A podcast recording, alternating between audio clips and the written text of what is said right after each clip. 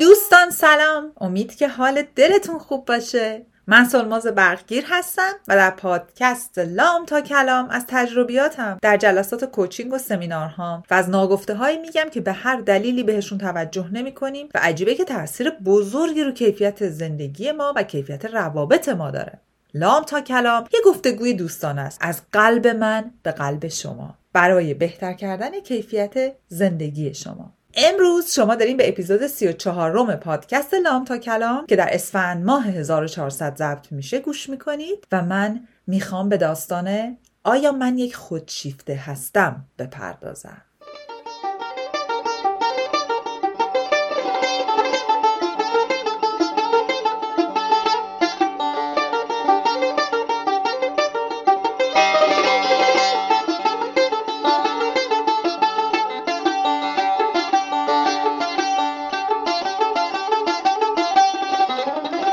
و اما علت انتخاب این موضوع، اول اتفاقاتیه که در هفته گذشته داره در دنیا میفته. انتخاب یک سیاستمدار برای اینی که تصمیم بگیره جان هزار آدمو بگیره تا یه زمین به کشورش اضافه بکنه. برخوردهایی که آدما فقط با اندریزات یا نتیجه نهایی دارن میکنن و نگاه نمیکنن که ببینن چه اتفاقاتی باعث ایجاد این شخصیت خودشیفته خودمحور کنترلگر شده، یکیه. و دوم اینکه من چندین هفته پیش لایو دکتر شهیم و زمارده عزیز رو ترجمه کردم که در مورد افراد خودشیفته بود و خیلی استقبال شد. کلی ازم درخواست شد که اینو بذارم روی یوتیوب یا فایل صوتیش رو ایجاد بکنم و در نتیجه من تصمیم گرفتم که یه مقدار تحقیقاتمو عمیق‌تر و وسیع‌تر بکنم. کاری که دارم توی سایکوتراپی اینترن برای تو دانشگاه انجام میدم و تعمیم دادم بهش، برای اینکه رو درمان‌های انسان‌های خودشیفته کار می‌کنیم و همینطور چون اصلا کل مفهوم نارسیسم یا انسان خودشیفته از یکی از قصه‌های یکی از خدایان یونان باستان میاد و من اینا رو تو کلاس‌های یونگ، کارگوستاو یونگ سال‌ها پیش تو این روانشناسی خونده بودم، همه رو جمع کردم و بهتون از الان یک اطلاعیه بدم که این اپیزود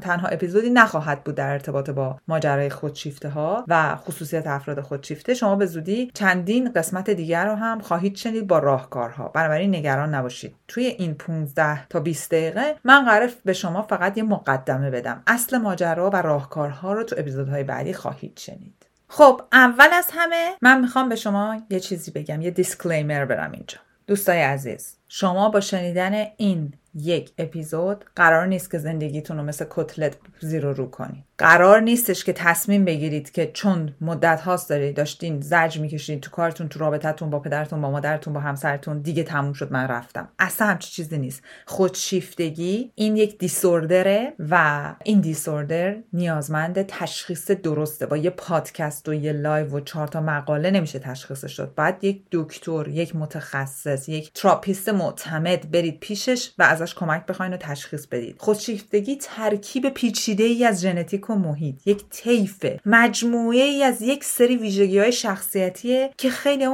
ممکنه یه سریای زیادش رو داشته باشیم. بنابراین با شنیدن این اپیزود لطفاً جوگیر نشده، زندگیتون رو همونجوری که عرض کردم زیر رو نکنین. سعی کنین که یه مقدار این اطلاعات رو بگیرید، روش بیشتر تحقیق کنید، یه ذره زندگیتون رو بیشتر تجزیه تحلیل کنید. اگه در عذابید با یه سری آدما یا اگه دارین به یه سری آدما تو زندگیتون احیانا عذاب میدید، اینجا موقع خوبیه که تأمل کنید و بهش دقت کنید. بنابراین خواهشاً سریعاً همه چیزو نریزید به هم.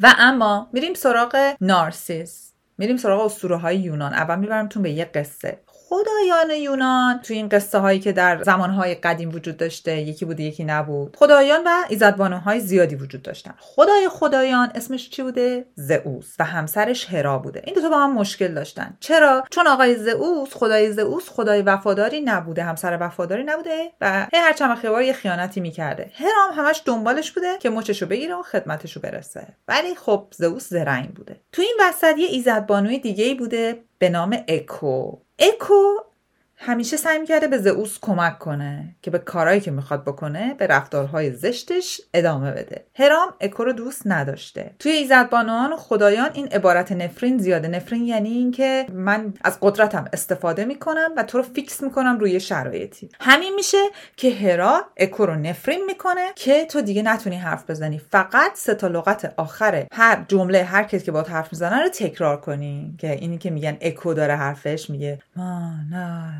این از اونجا میاد.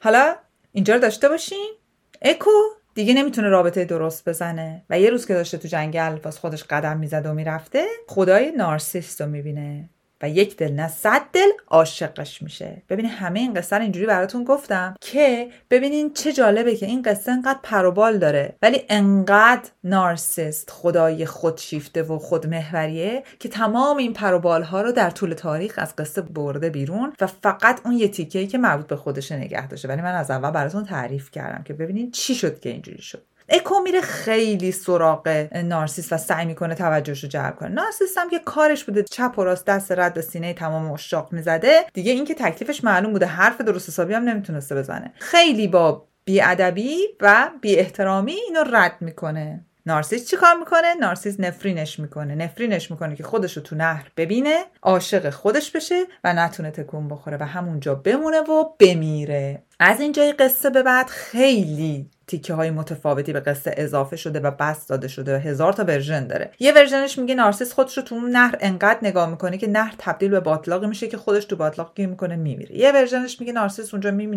میمونه میمیره. ولی همه ورژن‌ها آخرش گل نارسیس یا نرگس از کنار اونجا در میاد و اون میشه نماد خودشیفته‌ای که نتونسته حتی از دیدن خودش دست برداره. این قصه نارسیسته و تمام چیزایی که تو ایزد بانوان و خدایان یونان راجبش صحبت میشه. ما به این قصه تو هر تیکه ممکنه برگردیم و من براتون این سری چیزا رو توضیح بدم، ولی فقط خواستم بدونین که از کجا اومده.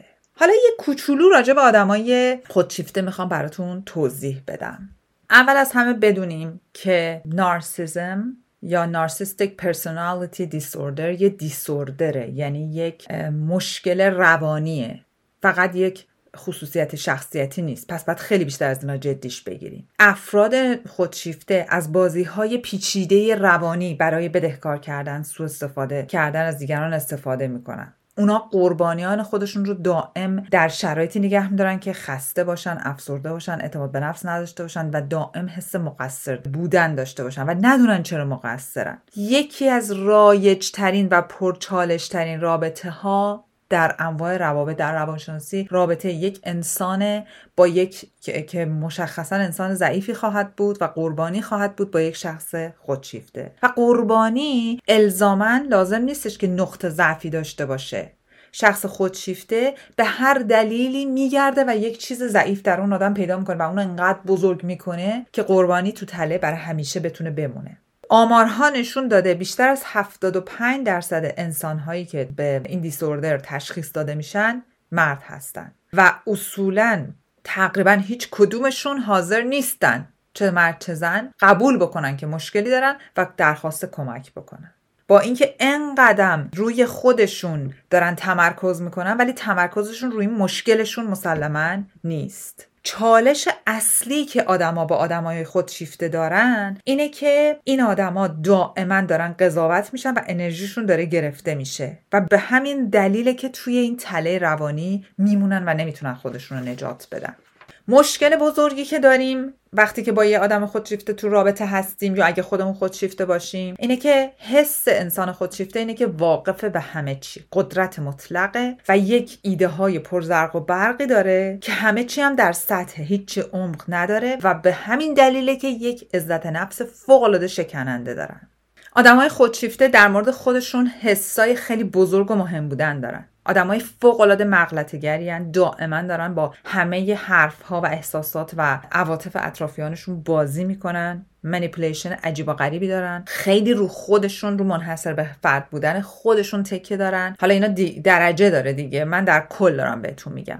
و دائما آدمای اطرافشون رو به خاطر بی‌ارزشی‌هایی که خودشون معتقدن که اونا دارن میبرن زیر سوال و بهشون میگن که من دوستت دارم ولی تو اینو اینو اینو این بی‌ارزشی، یا اصلا کی میتونه تو رو دوست داشته باشه، همین موندی تو این رابطه، شق القمره که من نگرت داشتم. این آدما همدردی و همدلی ندارن، از نظر احساسی سردن و به همین دلیل که تو روابطشون مشکل دارن. یک بزرگ نمایی و اقراق عجیبی در مهم بودن دارن و مشکلاتی که تو رابطه پیدا میکنن و انقدر بزرگ میکنن که وقتی یکی از بیرون نگاه میکنه باورش نمیشه که اینا دارن در رابطه مشکل صحبت میکنن. یه حس بالایی از توجه، تقدیر و تحسین شدن دارن تو روابطشون که فقط مشکل دارن تو روابطشون با، اگه بشینین پای صحبتشون دائما دارن شکایت میکنن از کارمندشون، دائما دارن شکایت میکنن از همسرشون، از فرزندشون، از مادرشون، از پدرشون، از همه دارن شکایت میکنن، چون هیچ کس به اندازه کافی براشون خوب نیست. اینا دائما دارن دوستان و اطرافیان اون آدمی که باشون تو رابطن رو میبرن زیر سوال. برای چی؟ برای اینکه اگر که مثلا من ببینم که همسرم، من فکر کنیم من یه آدم خودشیفته، من خودم مثال بزنم، بعد ببینم که همسرم داره با یه سری آدم داره معاشرت میکنه که اونا ذات منو از بیرون خیلی بهتر میبینن.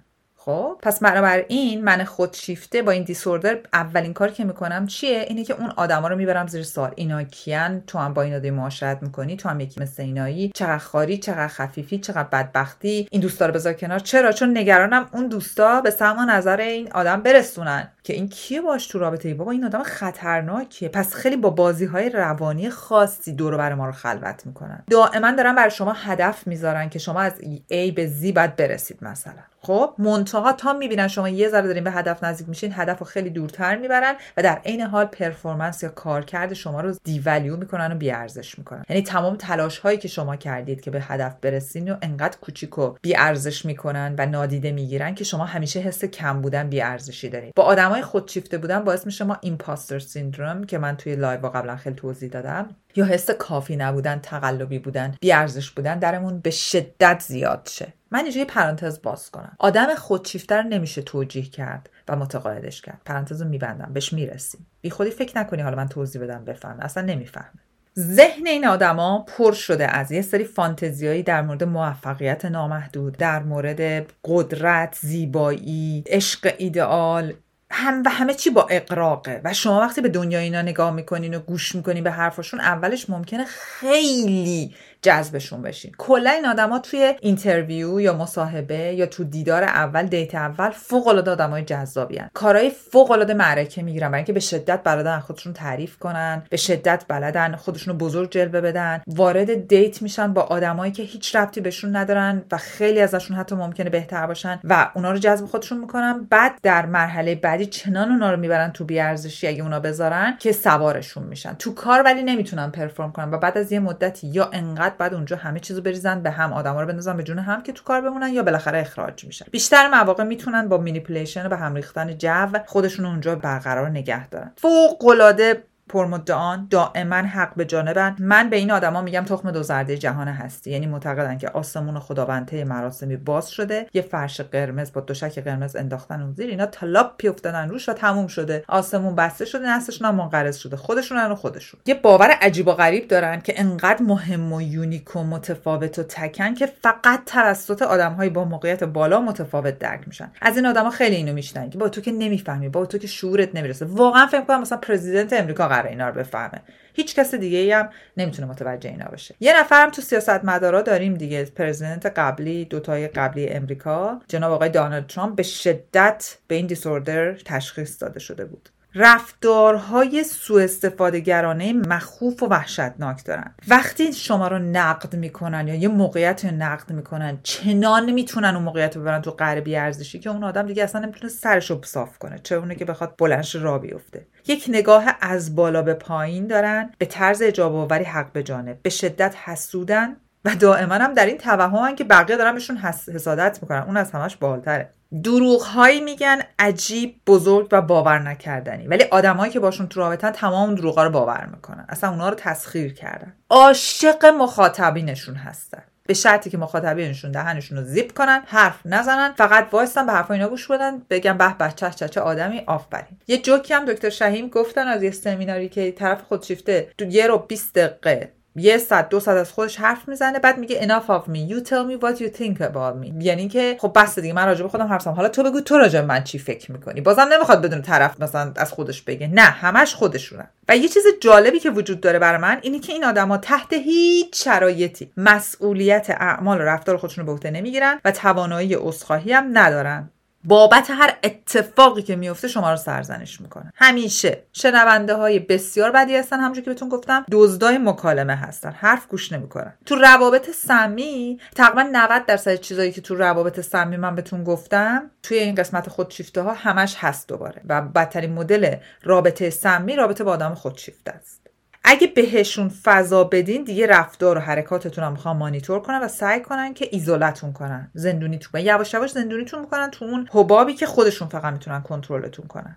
یه سری واضحات و گسلایترهای اساسی هستن. این چی؟ یعنی یه سری واضحات رو انکار میکنن و واقعیت وجود شما رو میبرن زیر سوال و به نظر میرسه که شما هیچ جا هیچ کار درست رو انجام نمیدین، چون همیشه نیازها و نظرهای شما رو بی اهمیت و نادیده میگیرن. به شما میگن که شما چه احساسی دارید یا باید داشته باشید. مثلا سوگواری میگه بسته دیگه، چاپ چاپ سوگواری بسته. خوشحالی میگه چه خبره، چقدر بی خودی خوشحالی. ناراحتی میگه الان که وقت ناراحتی نیست. اصلا نمیذارن شما خودتون باشید، یعنی همش دارید شما حتی موقعی که میخواین یه احساسی رو تجربه کنین دارین خودتون رو کوشش میکنین، میبرین زیر سوال. مشکلاتو همیشه میذارن تو سر شما. تحت هیچ شرایطی هیچ جای سر مشکل رو نمیگیرن. همیشه تقصیر شماست. و بزرگترین مشکل اینه که احساس گناه نمیکنن ولی احساس شرم میکنن. شرم از چیه؟ از مدلی که جلو بقیه دارید آبروشون رو میبرین.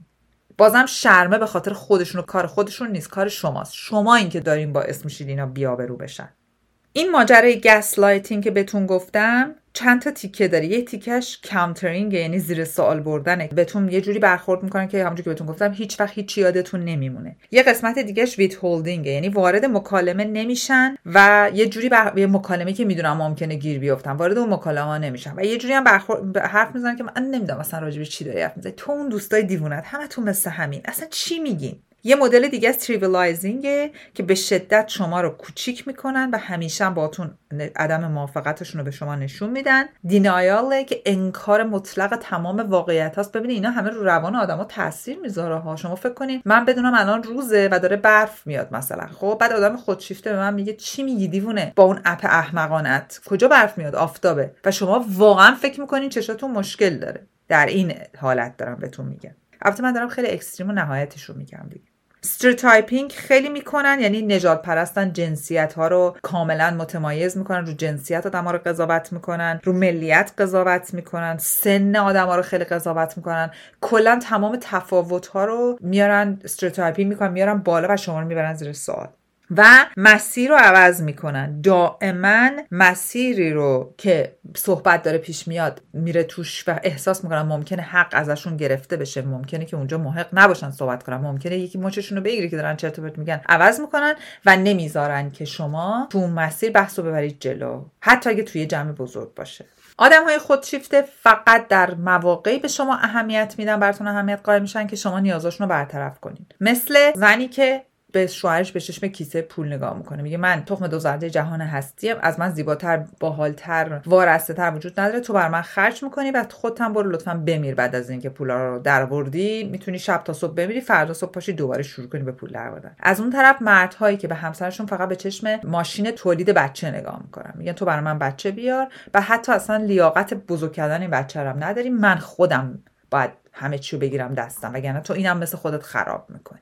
دوستان من دارم اکستریم و نهایتش رو میگم دیگه شورشه. چون همیشه احساس میکنن درست میگن، زیاد میدونن و با عواطفشون اصلاً در ارتباط نیستن، انسان‌هایی هستن که از نظر احساسی هم در دسترس نیستن. حالا آدمای خودشیفته در دو طیف در خانواده بک‌گراند اگه بخوایم نگاه کنیم بزرگ شدن. اولا که بچه رو یادتون باشه، بچه‌ها تحت هیچ شرایطی نمیتونن به این دیسوردر دوچار بشن. یعنی نمیتونین شما تشخیص بدین بچه خودشیفته. بچه نمیتونه خودشیفته باشه، برای اینکه بچه داره تازه شخصیت خودشو پیدا میکنه، داره رشد میکنه، هزار تا این برام ور میره. بنابراین حواستون باشه هیچ وقت لیبل خودشیفته به بچه‌ها نمیتونین بزنین. اما یه بچه میتونه در خانواده‌ای بزرگ شه که این دیسوردر درش رشد کنه، چون همونجوری که گفتیم هم محیط تاثیر میذاره هم ژنتیک.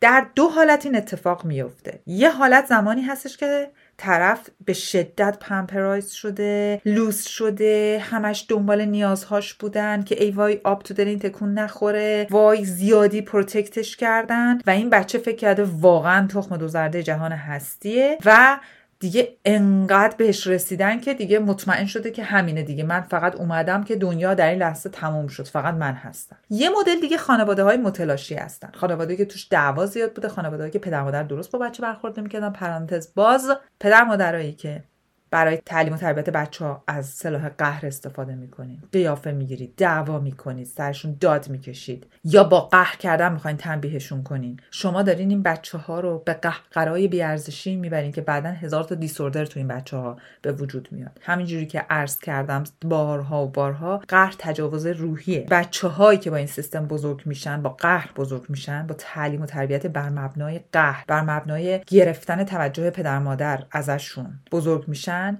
به شدت دچار مشکلات روانی میشن بعداً. پرانتز بسته. بچه هایی که تو خانواده‌های متلاشی بزرگ شدن، که با حس دائم ترس دائم ناشی از رها شدگی بزرگ شدن، والدینی که باهاشون قهر کردن، اینا دائم به این نتیجه رسیدن که خیلی خوب، من دارم خودم رو کشف میکنم و کشفی که من در خودم کردم به خاطر اینکه دائم به من بی‌محلی شده، به خاطر اینکه دائم بهم تروما وارد شده، رها شدگی وحشتناک، من بعد رو پای خودم وایستم، بیشتر رو خودم حساب کنم و بعد به ازای هر دستاوردی که این بچه حتی کوچیک داشته باشه، اون وقت میره به خودشیفتگی منفی. از اون طرف وقتی زیاد لوسش رو میکنین، زیاد توجه میکنین، میشه اون یکی خودشیفتگی. به هر حال دوتاشو ما داریم. پس اینا من بهتون گفتم که برگردیم به اون قسمتی که حواسمون باشه که اینا از کجا ایجاد میشن. نمیتونیم فقط بگیم آقا من همسرم خودشیفته است. خب حواستون باشه که بچه‌تون اونجوری بار نیارین. اینجام اون بچه تمایزه. حالا دو مدل نوعای خودشیفتگی رو بهتون گفتم. میخوام بهتون بگم که اونی که خیلی زیادی بود، به صورت مثبت نمیتونم بگم زیادی، اگزاجراتوری بود، بهش میگن grandiose narcissism. اون یکی vulnerable narcissism یا آسیب پذیره. این بحث بین grandiose narcissism و vulnerable narcissism رو من خیلی بهش امروز نمیپردازم تو این اپیزود، تو اپیزودهای بعدی ممکنه بهشون بپردازم، چون واقعا کارگاه خودشیفتگی که نیست. من فقط میخوام شما بدونین که ریشش از کجاها میتونه بیاد. فقط به یه جا میپردازیم، اینی که آدمایی که با اون خودشیفتگی پر آب و تاب و با پمپر شدن و لوس شدن اون حسو گرفتن و رشد کردن، اینا اعتماد به نفسشون بالاست، حساسیتاشون پایینه، دائم میگن چقدر خوبن، از بچگی اینقدر بزرگ و پر انتظار و اینا بزرگ شدن مونده. در رها کردن پارتنرشون، اگه فکر کنن که پارتنرشون نیازاشون رو برآورده نمیکنه، یه ید طولایی دارن و خیلی هم الگوی خیانت درشون زیاده. این یکیه. چون من این دوتا رو دارم تفاوتاشو در کنار تمام اون خصوصیتایی که بهتون گفتم میگم، به خاطر اینکه من متوجه شدم تو کار سایکوتراپی هم الان دارم میبینم که یک اتفاقی که میفته، آدما میگن که ولی این که خیلی آسیب پذیره، نمیتونه خودشیفته باشه. من میخوام این دوتا نوع دیفرنشییت کنم، براتون متفاوت سازی بکنم. حالا بهتون تو آسیب پذیرا بهتون بگم، اینا به شدت شکننده های پر آب و تابی هن. یعنی چجوری هم مثلا خیلی پر از ناله و اون توجهی که روی خودشون میخوان بگیرن با ناله و اینجور چیزا به دست میارن. دکتر کمبل این اسمو براشون گذاشته، بهشون گفته Fragile Grandiosity. Fragile Grandiosity یعنی همین، یعنی که بزرگ هستن ولی به صورت شکننده. همش باید مواظب باشی. یک احساس عمیق ناکافی بودنی رو همیشه به شما نشون میدن ولی شما باید اینو پر کنید. مثل اینکه روی یه دونه سوینگن یا روی تابن، هی دارن تاب میخورن، میرن از یه ور پس ترینن و تاب میخورن، میگن میشن برترین، دوباره برمیگردن میشن پس ترین و شما همینجوری گیرین. این چی شد بالاخره؟ برای همینه که این مدل خودشیفته رو تشخیص دادن و تو تلاش گیر نکردن یه خورده سخت تره، چون همیشه ما فکر می‌کنیم خودشیفته که خودش بد نمیگه، آدم خودشیفته که مثلا اونجوری خودشو تو قهر بی‌ارزشی نمیبره، ولی این یه اسپکتروم داره، یه طیفی داره. برای همینه که شما نمیتونین تشخیص بدین، برای همینه که شما این پادکست رو، این اپیزود رو گوش میدین، یه سری علائمو می‌نویسید، بعد میرین سراغ متخصص کمک میگیرین. این اپیزود برای شما تراپی نیست. اگر این آدمایی که این خودشیفته‌های حساس، اگر که حس خاص و کافی بودن نگیرن، حس قربانی بودن و مضطرب بودن میگیرن و نشون میدن. اکثر این آدما در بچگی داشتن که خیلی به ابیوزشون کردن، ممکنه بهشون تجاوزهای روحی و روانی زیادی شده باشه و از اون طریق توجه گرفتن. خلاصه دیگه حس انحصار طلبی و مالکیت، حس حسادت، حس پارانویا، همه اینا دیده میشه. من الان میخوام دو تا تیکه دیگر رو خیلی خلاصه و مختصر مفید بگم، چون تو اپیزودهای بعدی مسلما بهشون خواهیم پرداخت. یه قسمت اینه که تو روابطی که با این آدمای خودشیفته ما درگیر میشیم، 3 تا 4 مدل رابطه رو ممکنه که دائم ما تجربه بکنیم. یه رابطه عاطفی و رمانتیکه، یعنی شما با یه آدم خودشیفته در رابطه عاطفی هستید که همیشه حس ناکافی بودن و اینی که هیچی نیستین و همه کار دارین اشتباه میکنین، به طور دائم دارین تجربه میکنین. دوم، با مادر یا مادرزن، مادرینلا، مادرزن یا مادر شوهر خودشیفتی که واقعا گود لاک، خدا به دادتون برسه. به خاطر اینه که اینا دائم دارن خودشونو با شما مقایسه میکنن و دائما به صورت یک قربانی تو زندگی شما نمایان میشن. سوم، رئیس خودشیفته است. دیگه واقعا دم مبارک رو کول مبارکه. این دیگه از همه راحت تر میشه از دستش راحت شد. بنک اینا این تایتلن، یعنی میگم من همینم، من بهترین موجود رو کره زمینم، تو هم بنده و عبید منی و هر کاری من میگم باید بکنی. بعد جالبه که هر کاری میکنی یه بار پوزیتیو فیدبک یا یه فیدبک مثبت به شما نمیدن، همیشه میزنن تو سرتون و هیچ وقت هم شما انتظار اینا رو نمیتونین برآورده بکنید. و یکی دیگه هم کامیول نارسیستن، اونایین که مثلا شما توی گروهای مختلف تو اکیپ‌ها و دوستا و اینا میبینید. اونا اعتقاد دارن شنونده‌های خوبی هستن، ولی مشکلشون اینجاست که تا زمانی که شما در مورد اونها یه چیز خوب دارین میگین، به مجرد که راجع به هوا صحبت کنین حالشون بد میشه، اصلا کهیر میزنن. میبینین همیشه میخوان اتنشن روشون باشه.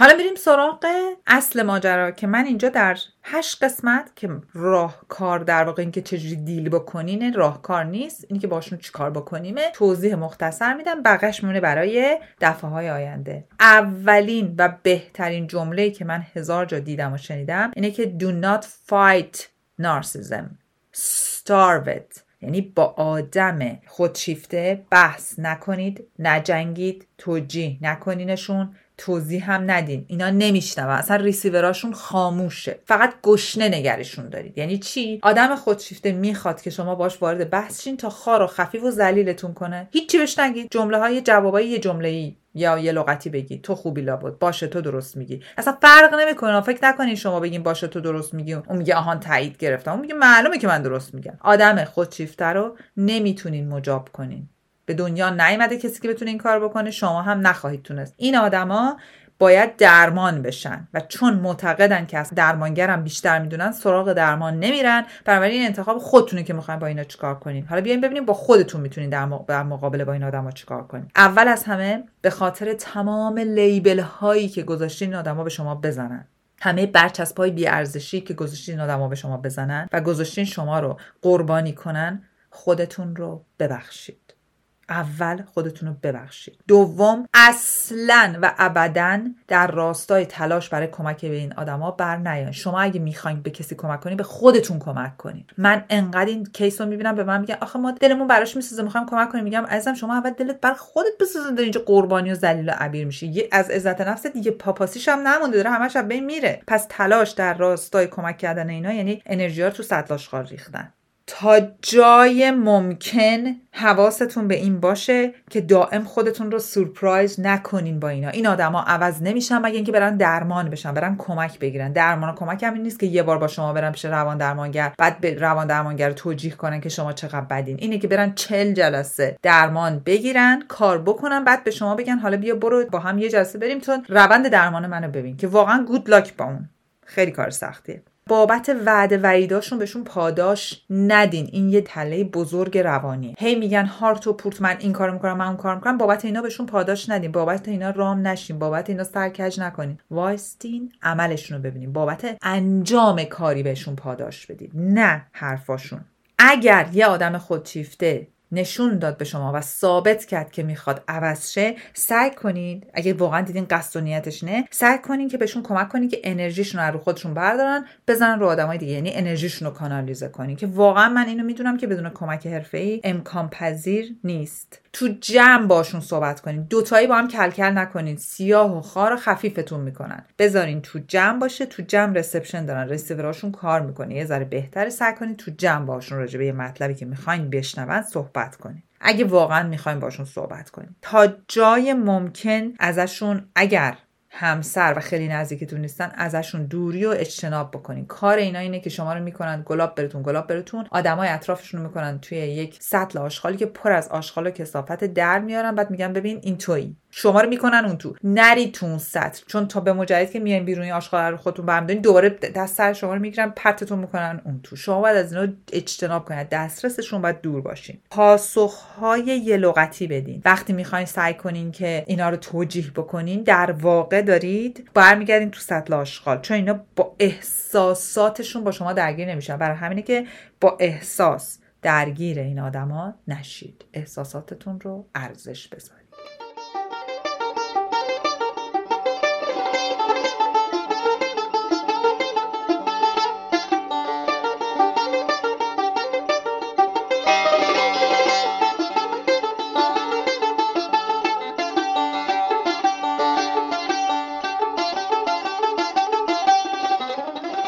دوستان، هدف من از این اپیزود پادکست و اپیزودهای بعدی که خواهد اومد اینه که بهتون بگم ما وقتی میتونیم اختیار و انتخاب رو در رابطه به دست بگیریم که اطلاعات درستی داشته باشیم. یادمون باشه دانش و اطلاعات درست و صحیح قدرت شماست. شما آدم قدرتمندی میشید، آدم قوی میشین وقتی که دانش و اطلاعات درست دارید. خواهش میکنم بعد از شنیدن این پادکست زندگی خودتون رو دوباره میگم زیر رو نکنین، بشینید بهش فکر بکنین و یادتون باشه که آدمای خودشیفته اکثرا کاریزماتیکن، با اختلاف و دو دستگی و ایجاد مشکلاته که حکومت میکنن تو رابطه بین شما و سایرین و وقت کنترل رو به روش خودشون در دست میگیرن و محیط ایجاد میکنن که واقعا تشخیص درست دادن توش کار حضرت فیلمی باشه. بنابراین مواظب خودتون باشین و واقعا به جرئت میتونم بگم کمتر اختلالیه که میتونه روابطی مثل ازدواج، روابط کاری، والد و فرزند و اینا رو اینطوری تحت تاثیر قرار بده و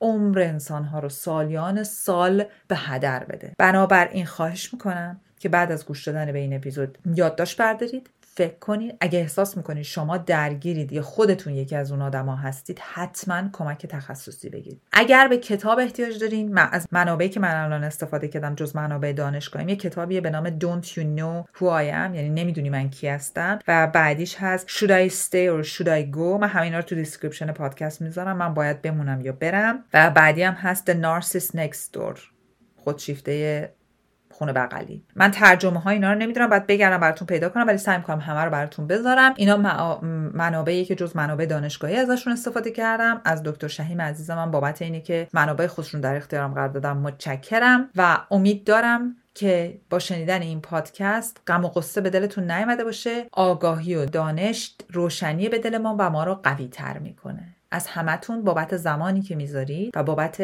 تکثیر این پادکست متشکرم. برای هر کسی که فکر میکنین این اپیزود به دردش میخوره بفرستینش، چون آگاهی قدرت میاره. قدرت با زور نیست، با آگاهیه. ممنون از همتون. مهدی عزیزم متشکرم از کمکت، واقعا ممنونم. مرسی از این تیکه جدید موزیک، عاشقشم. سمانه جان خیلی بسیار زیاد متشکرم از این عشق و دقتی که برای ادیت پادکست میذارید. دلتون شاد و تنتون سلامت.